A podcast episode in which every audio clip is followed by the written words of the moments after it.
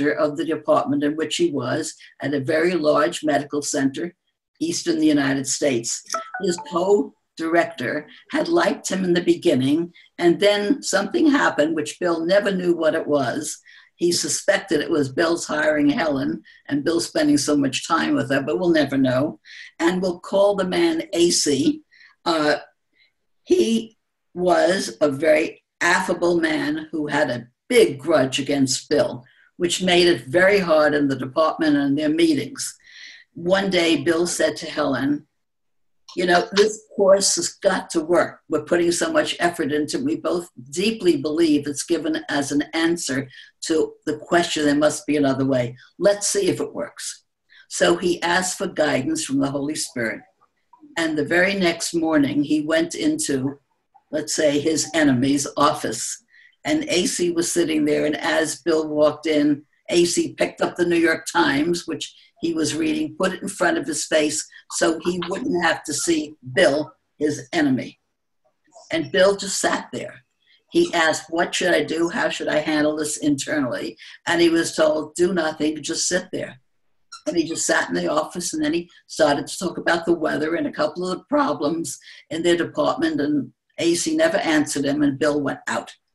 This went on for two months. It's 60 mm. days of Bill appearing in the office and AC holding up the New York Times and not looking at Bill. And one day after that, Bill had an early morning appointment, which lasted longer than he thought, so he did not get to the office on time. And AC actually went to Bill's office looking for him because he didn't come in and he wondered what had happened to him. and the next day, Bill walked into the office with AC AC was holding up the paper, then looked at him, put it down. It was over. Bill, of course, recognized this stuff works. And he was quite relieved and delighted because now he was back again on a friendship footing with Dr. AC. Not long after that, they both had to go to a conference that was quite a far away from New York City, and they had to stay there overnight. And of course, they had no idea, nor did anyone else at the hotel, had severely overbooked. And when they got there, the hotel was saying to them, You professors, you're going to have to team up because you have to share rooms or not be here. We can't help it. And so Bill saw AC standing across the room, who looked at him, came to Bill, and said, Bill, would you be my roommate tonight? There's no one I'd rather be with. And Bill said to him, I would be delighted, AC and they decided to book together. And on the way down to dinner, they stopped by the bar for a quick glass of wine. And AC reached into the nut dish and he picked out three almonds. And he put three almonds in his hand. And he said to Bill, Edgar Cayce told me that if you eat three almonds a day, you will never get cancer. And Bill looked at him shocked and said, Edgar Cayce told you? Did you know the sleeping prophet? And AC answered, Well, when I was in the Navy, I was stationed in Virginia Beach, Virginia, which is where he lived. And I met him and I went to his house a few Sundays for afternoons and for lunch. And he said, Yeah, I liked him very much. Bill said that he absolutely knew where that came from that so touched him because Bill was interested, of course, in metaphysics at that time. He was scribing the course with Helen, and he could not believe that his former enemy had become a present love. It took work, everybody. First, it took intentionality. Second, it took recognition you can't do it by yourself. When you ask the Holy Spirit, all things are possible. If you continuously ask the Holy Spirit, as you would practice to break the four minute mile, to be Olympian, if you do that, you can definitely train your mind to see differently and handle situations so that eventually it becomes almost a habit. I'm not saying it's going to be perfect. Well, I'm not saying because I'm not there. but I certainly watched Bill Thetford at the end of his life. In fact, he died right in front of our home. And this man was joyous. He had been a depressive, he had been on drugs, he was homosexual, so he had problems there. He was in the closet, never came out. he worked with Helen, which was enough of a challenge. And he had let go of all his grievances. Those people he could talk with about them and tell him he no longer sees them as enemies or non friends. Uh, he did those who weren't around. In his mind, he did the process. And I witnessed the difference. And there is a difference. So go to it, everyone. Forgive. I want to jump in here for a moment. Am I unmuted? Yes. Unmuted. Okay. I want to jump in here for a moment and say that in our personal lives, I have watched my mother over and over and over again put this into practice. And the biggest challenge for me as um, as a child is that my mother and father uh, went through very bitter divorce, and it was horrible. And my father absolutely hated my mother. This is not Bob Skutch. This is not Bill Whitson. This is my father, Howard Cohen. And he, I describe him as a New York City lawyer who never believed anything he couldn't see. And so he was very angry for years, my mother. And if she wants to tell that story of their forgiveness, she can. But it was it was for a child to be in. And years for about 20 years or 15 at least, they couldn't even talk to each other. And just recently, my father at age 93 heard that my mother broke her leg. And in all these years, I keep seeing my mother sending him love. And then I've noticed recently in me, I've held them apart in my own being and in my own mind. And I have been deeply practicing this forgiveness business. And, um, and I was stopping seeing them each as separate beings. And I was seeing them as um, still in an illusion as male and female energy in my own being that wasn't coming together. And in doing that, I was I've been practicing and practicing and practicing forgiveness of my own perception of their separateness, and all sorts of things started changing in my own life. Um, the man who I've been seeing made a deeper commitment. It, it things started showing up in a different way. And recently, if you didn't know, I um, my mother fell and broke her leg. And my father was extremely concerned. He's in New York. And he ended up calling me and he said, uh, What can I do? I'm so, you know, I'm so concerned about your mother.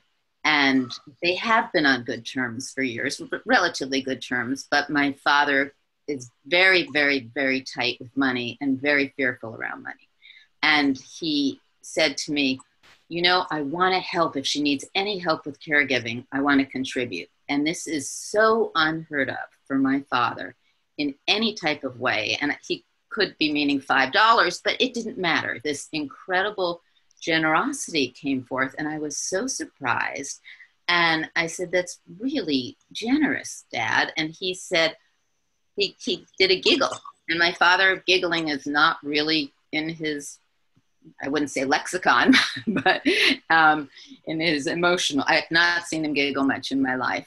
And I said, What are you giggling about? And he said, You know, I think this is the first time in 50 years I considered giving your mother money, my ex wife, giving my ex wife money without a court order and it was such a beautiful, humorous moment of my father, and something in me changed at the same time. It was changing, but the forgiveness of seeing that past or having my own fears within that past um, really melted because of this practice. And then I said to him, "It's that's a, a really incredible thing, Dad."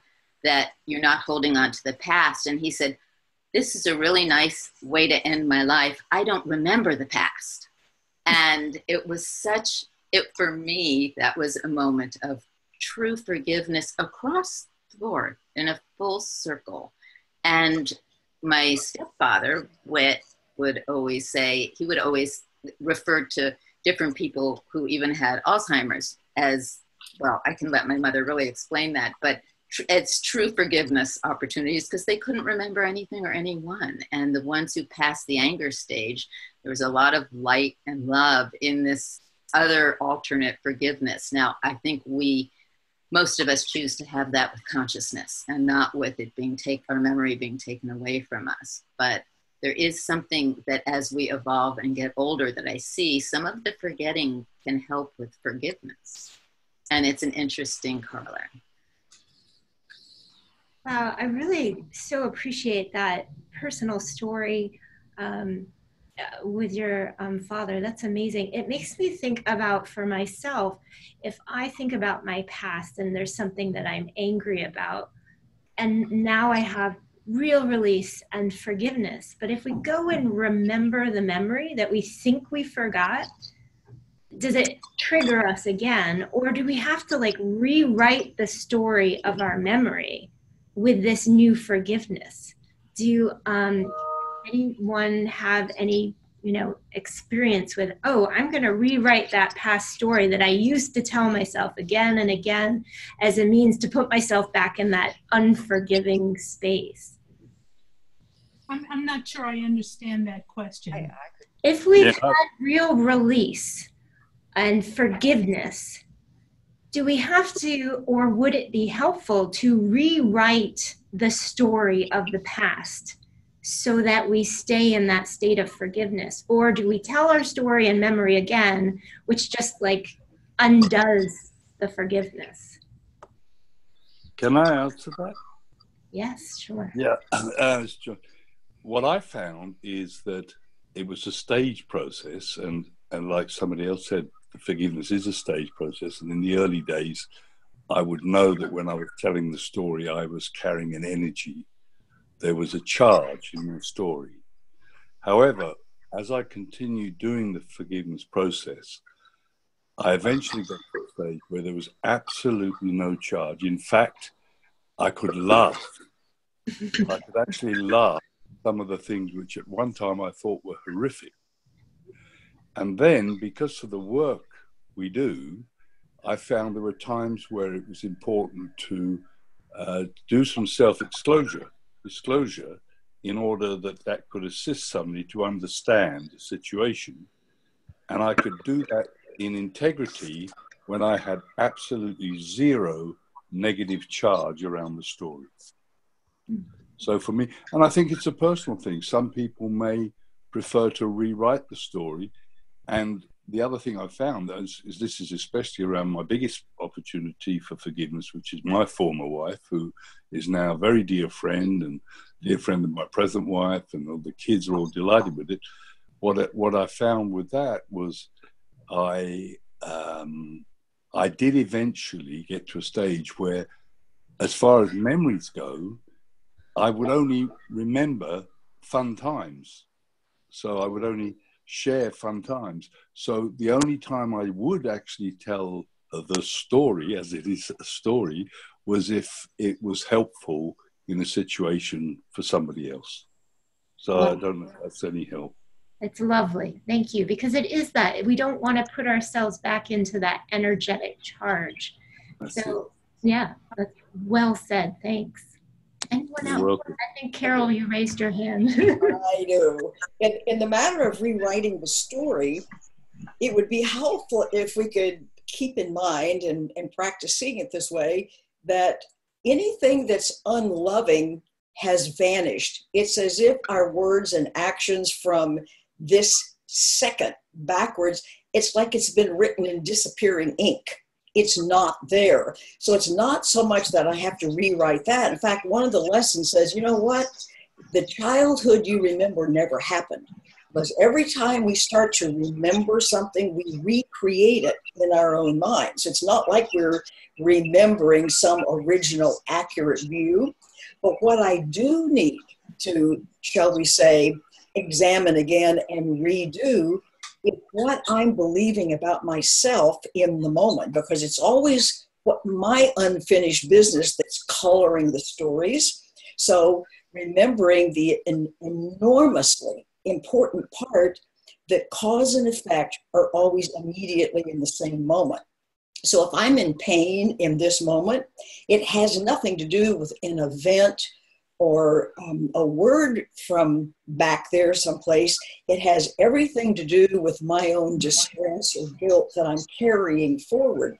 The events are gone, but if my guilt is not gone, I'm going to be distressed now. So that's what I need to address, and that's what needs to be changed. And that's what the whole workbook is for, is that constant reprogramming of the awful things that we believe about ourselves and trade them in on a better model. That's why I like to think of the course as like a spiritual technology for rewiring your mind, so to speak. And it works that way. Always, I find. Does that make sense? Hi. Yes, hi. Uh, thank you for that comment. Uh, I have a question. Uh, in fact, yeah. So I am a student of the course, and uh, there is a very thin line between uh, denial and uh, forgetting or forgiving. So this comes from an event that took place in our locality a few days back when uh, I heard that a nine-year-old girl was raped and murdered. All right, and the moment I heard it, the first thing that came to me was, you know Holy Spirit, please forgive, you know, the everyone, each party involved. And uh, I felt let me send uh, vibes of forgiveness. Now it so happened that uh, I knew, I came to know that I know the father of the girl. All right. And uh, to, it's one thing to be in a state of forgiveness when you are with that person but for that person that event has really happened you know he knows and for the rest of his life it will be a loss to him it will be perceived as a loss to him so he wants justice he wants the person who did this to his daughter punished and you know uh, reprimanded for. So in that case as a miracle worker how how can we help that person to come to a point where uh, you know this never happened? You know forgiveness is uh, in coming to a point where what your brother did or you know what you thought your brother did to you has not occurred. So how how can we uh, help you know as a miracle worker help this kind of person in that moment that's my question i would like to um, not answer that question i'm going to leave that to someone else to answer but i just would like to take 20 seconds to send that person love from all of us. And that's the, the best way I know to help and see. So if we could just for truly 20 seconds, Tara, tell us when it's up um, to close our eyes and just send that person, his daughter, the family, love.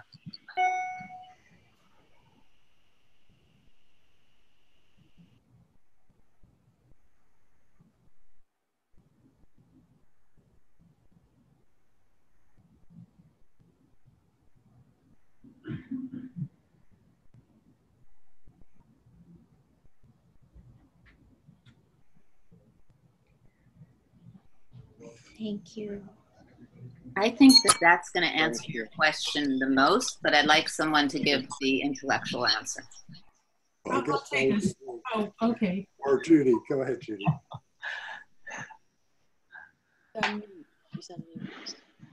You're muted, Judy. I think it's Diane who wanted to answer it. Yes. Um, Diane? Um, my experience is that the most you can do for somebody else is keep your own mind as clear and open as is possible. It's never the words you say. As a matter of fact, if someone has suffered a really horrific loss, such as the loss of a child, I think it might almost be cruel, certainly in to tell them that it didn't really happen. Exactly. So what you want to do is look at thoughts in your own mind, the horror, the pain you feel for your friend. You really want to look at what's going on in you. And there's a biblical expression, turn the other cheek. And I think what the Course does with that is, well, it's not a line in the Course, it's implying that you can't clear your mind, you can't turn the other cheek until you go through what whatever process you need to go through to be clear and present with that person whom you love. You don't change their dream. You just stay clear and present because it's never the words you say, but your presence. It may be immediate, it may take a lifetime.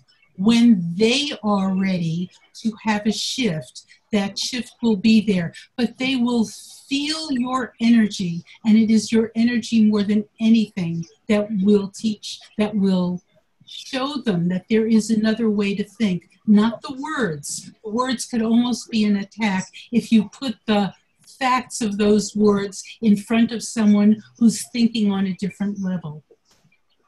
Absolutely. Right. Thank you.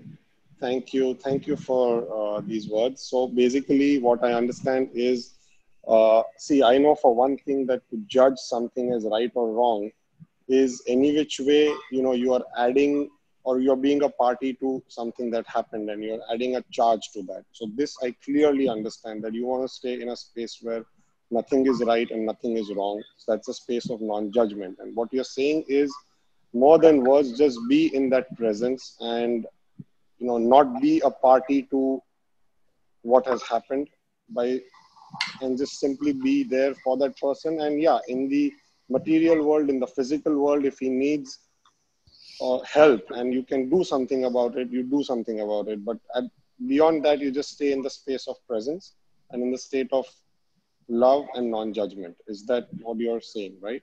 Yes, and that doesn't exclude saying that you're so sorry for his loss. If you know the yes, in your mind where you're saying that from will be heard at a different level than if you actually believe what he's believing. So the work always is ours to do and somebody else's to feel. True. Thank you so much. Thank you so much. That's re- I mean, it reestablished uh, my faith in the work that we are doing. So thank you for that. So, so can I? Did you have something? I think I saw you raise your hand. Yeah. I just thought, just a brief something. Uh, I haven't really heard mention of the words Holy Spirit here because forgiveness doesn't have to be a difficult thing or a long process. As much as we're resistant to it, it might be longer. But if we get into the habit all the time, particularly in situations where we feel enmity from someone or difficulty in speaking with them, if we immediately say to the Holy Spirit and whatever words you use, I use, please help me. It works very well. And the Holy Spirit knows that I am asking for help in this situation. I am not giving guidelines of what I want the help to look like. I'm not making up another story to replace the one I had. What I'm doing is asking the Spirit to be alive and well as it is in my heart and for me to know it. At that point, whatever story comes out is the Holy Spirit story. Whatever resolution comes out is the Holy Spirit's resolution. If we don't do this, then we're missing the point of the course. Right, perfect. Thank you so much. Thank you so much. So, you know, the other line that's mentioned in that, uh, what is forgiveness, is forgiveness does nothing. It mm-hmm. judges not, stays in silence, and let forgiveness tell you or show you what to do. Thank you so much. Emma, I think you had something you wanted to add.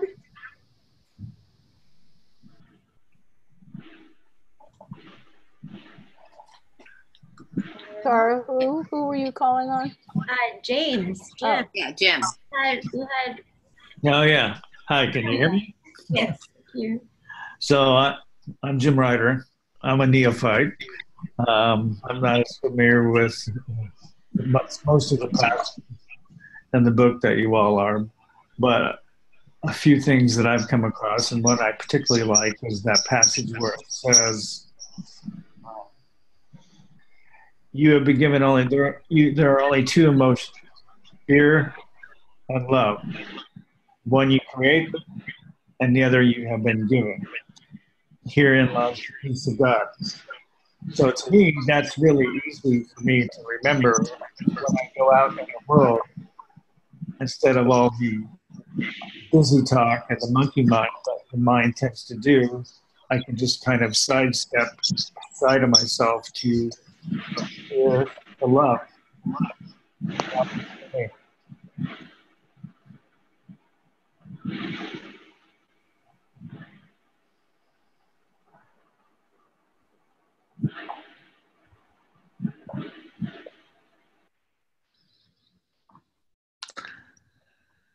Yeah, all I hear is an ocean.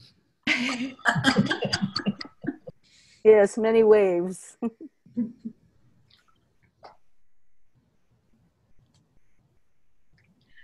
Tara, I think Bob wanted to say something. Please go for it, Bob. Well, that was back with the uh, last questioner. we can keep circling as you have very well uh, shown us that the course has a circular dimension. I like to think of it as um, a three dimensional uh, DNA spiral so we can go deeper. And, and Judy, you actually um, said most of what I would have said. So minds are indeed joined. But to the last questioner, I, I just wanted to say that, you know, A Course in Miracles is such a radical reinterpretation of everything that we think we know or that we thought we knew.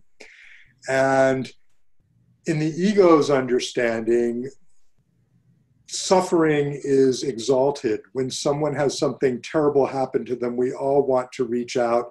And there is love there, but there's also what the Course calls in the first section of uh, chapter 16 false empathy.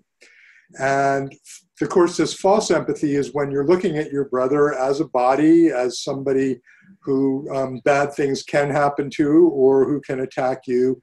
And that in any instance, that one or any other, our job is first, foremost, and always to accept the atonement for ourselves. That's really all we have to do.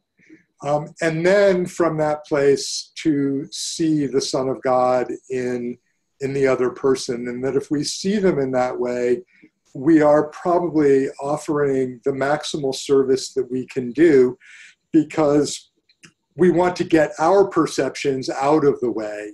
Um, you know, if you think about a world of 7 billion people, all of whom are suffering and thinking about other people suffering and attacking and defending and tripping all over ourselves, it gets to be a pretty big mess pretty quickly.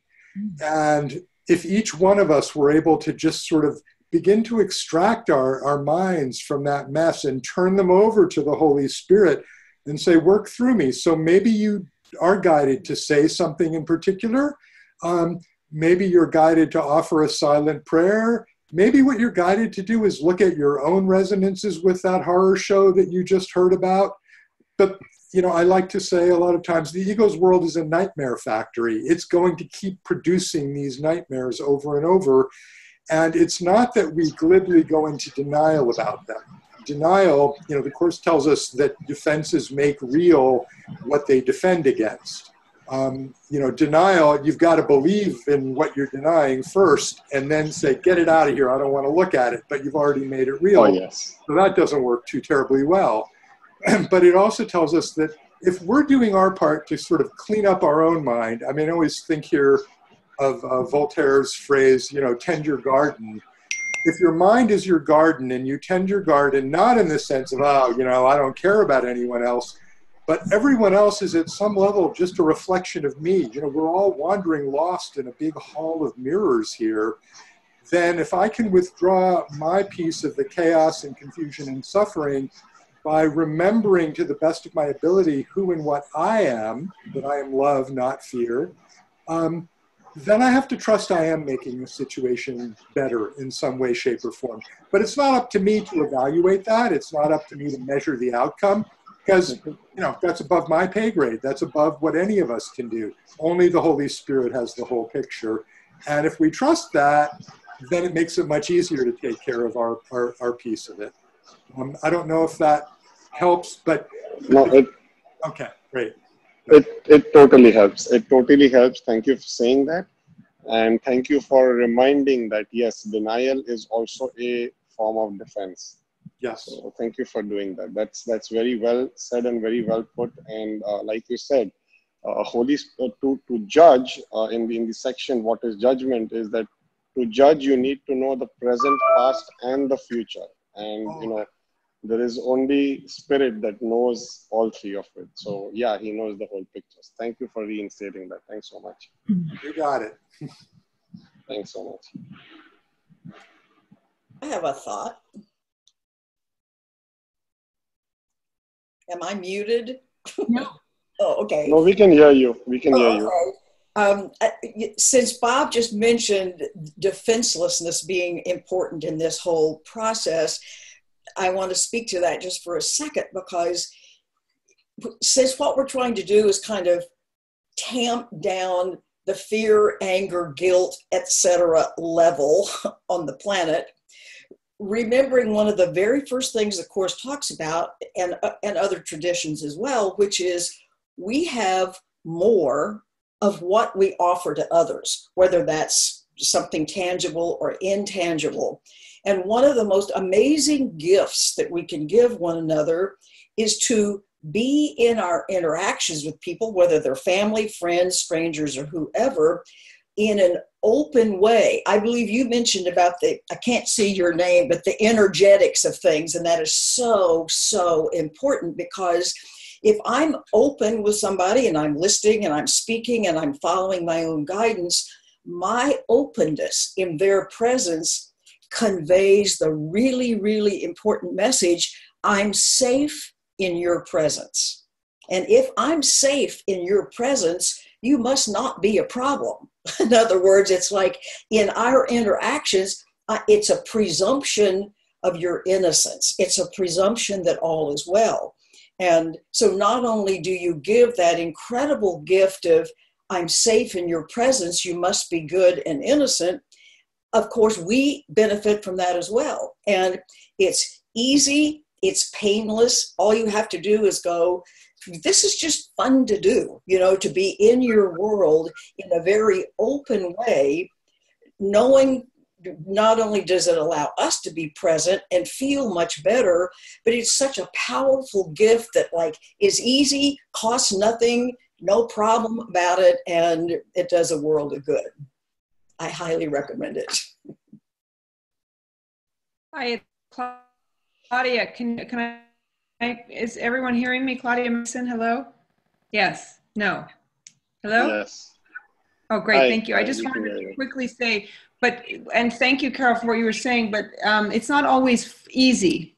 I think is important to make. Uh, I don't. I don't think the, the goal is to be easy. I mean, to thrive and to be in the flow of everything that everyone is talking about, absolutely, and what the course says. But to focus on, and you didn't say that, but it just. I just felt like jumping in. That things are easy is not. It's not always.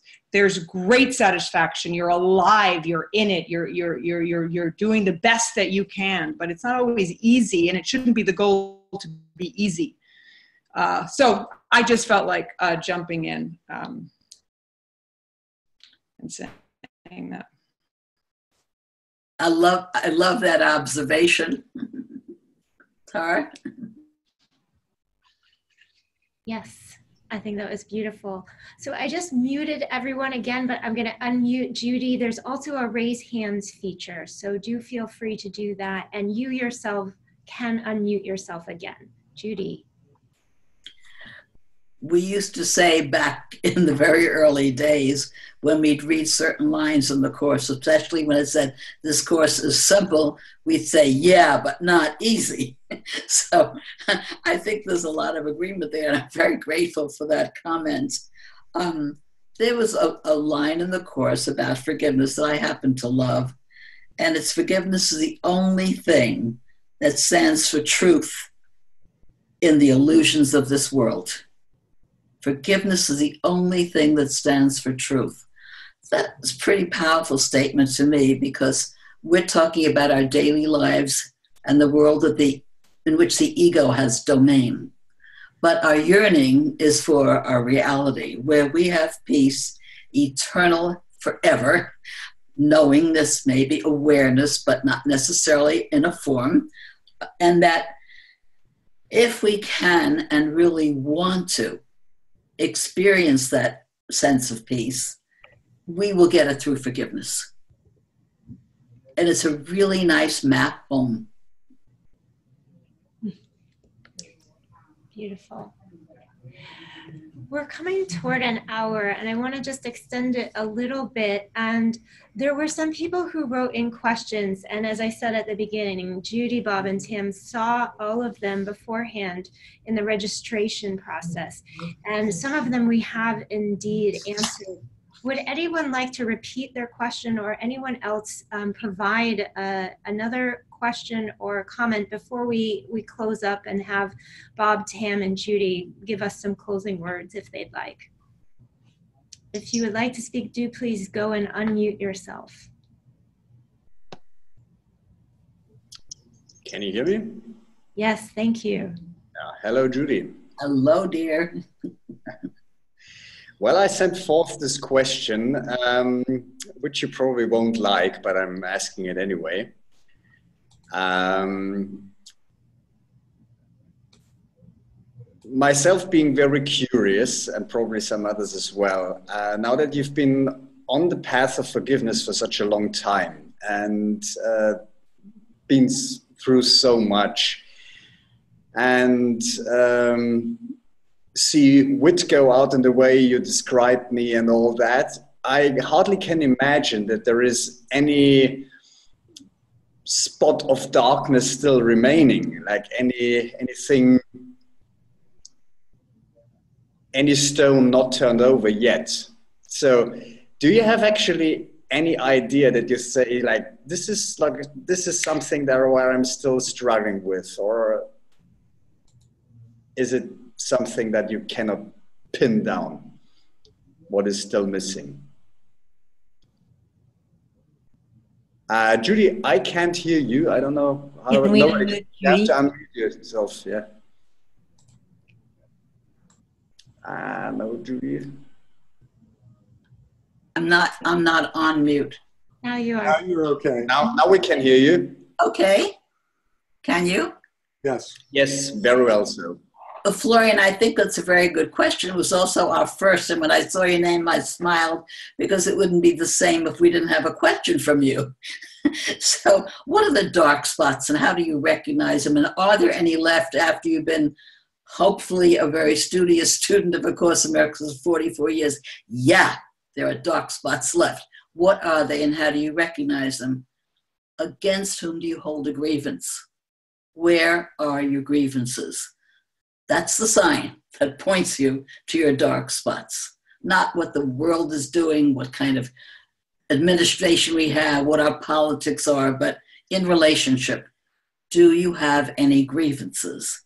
And one of the things that all of us do, including you, I know, is to take a look at those grievances and try to allow the Holy Spirit help you identify them, but not only that, help you release them. When you think it's impossible to release a grievance because, again, no forgiveness, then you know that's another dark spot. And I have what I call my bucket list. And oh, my bucket list was so full quite a few years ago, I could hardly lift it and I needed a second. But I can happily say now, I can almost see the bottom. So I do see progress. My husband, uh, Bill Whitson, once asked Bill Thetford, how do you know how well you're doing in this course? He was also a professor and he liked measurements, just like Bill. And Bill thought for a second, he said, It depends upon how long you hold a grievance. That was it. So I would suggest that if you keep it simple and just look at your grievances, you will be bringing light to that darkness and it will be illuminated. Thank you very much, sir. Can I join in here for one moment? Um, Lauren, I think that you were asking, does my mother still have any grievances? Yeah, but I thought like she was sort of turning around the question a little bit and not wanting to answer it, so I didn't want to go into it again. I'm well, I'm happy with the answer, but I, I wouldn't mind like some. I can tell you that she is still in a body and she just broke her leg, and there were some grievances that came up.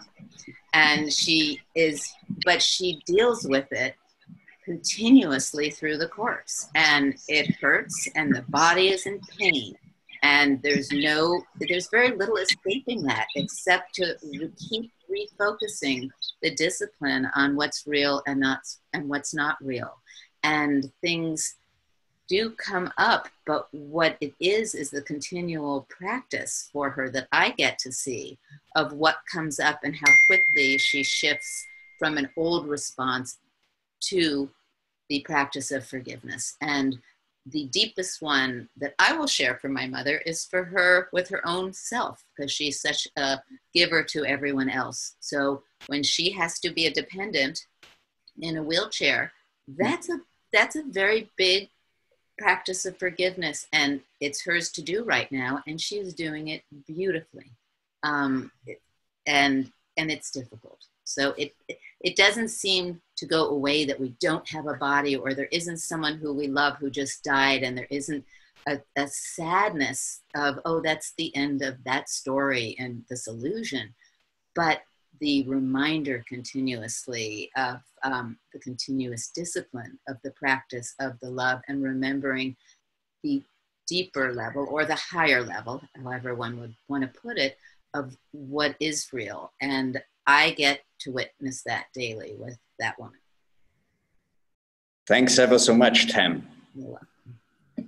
And, and just just a second, may I just extend because we are Andy and I we are holding together with Andrea here holding a, a, a retreat now, and we want to extend all the hello from all our people out to you, especially to you, of course, Judy. And thanks, Tam, again for your nice words.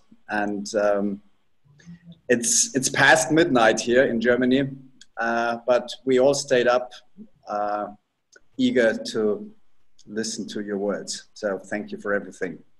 And we showed up eager to listen to yours. Mm-hmm. So thank you. Thank too. you. Yeah. Anyone else? Uh, well, I would just uh, simply like to say a big thank you uh, to each one present over here. And uh, specifically, thank you for those moments of 20 seconds when we sent out love to all those people involved. And uh, I would like to thank my teacher, Alan, who is here on this call. He's the one who forwarded me this event and uh, brought it to my awareness. So, Alan is my teacher, my friend, my brother. I mean, we share a lot. So thank you, Alan, for this, and thank you each one of you all for holding the space. Thank you so much. This is Nishank from India. Yeah, joining you from India. Thank you. Bob, do you have any closing words as we come to our end? Well, uh, the Course tells us that words are but symbols of symbols, so they're really pretty uh, thin and ineffectual. Uh, and yet, it's the vehicle we have for connecting and sharing um, and opening the doors wider to love. So, I think all I would say is, you know, that we come together in this way. You know, technology makes so many things possible. Here we have not just the United States, but India, Germany, the UK. Um, I mean, it's it's an international community. And to me it helps underscore the unreality of distance and time um, and the reality of the joining in a common purpose and love and whether we call that forgiveness or vision whether we're practicing the holy instant or the holy relationship you know the course gives us so many different um, perspectives to enter this. We're all accepting the atonement and um, i'm just really grateful that we're all sitting here together around this uh, this this this earth and and bringing forth this this love. So thank you all for that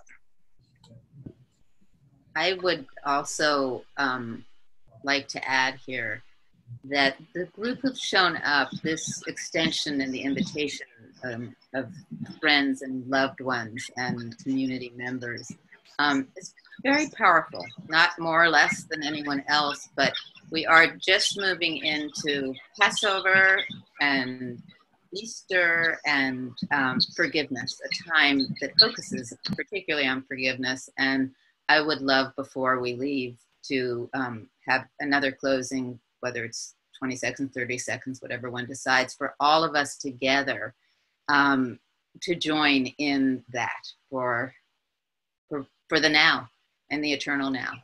So, Mom, did you want to say anything first before that? We are blessed.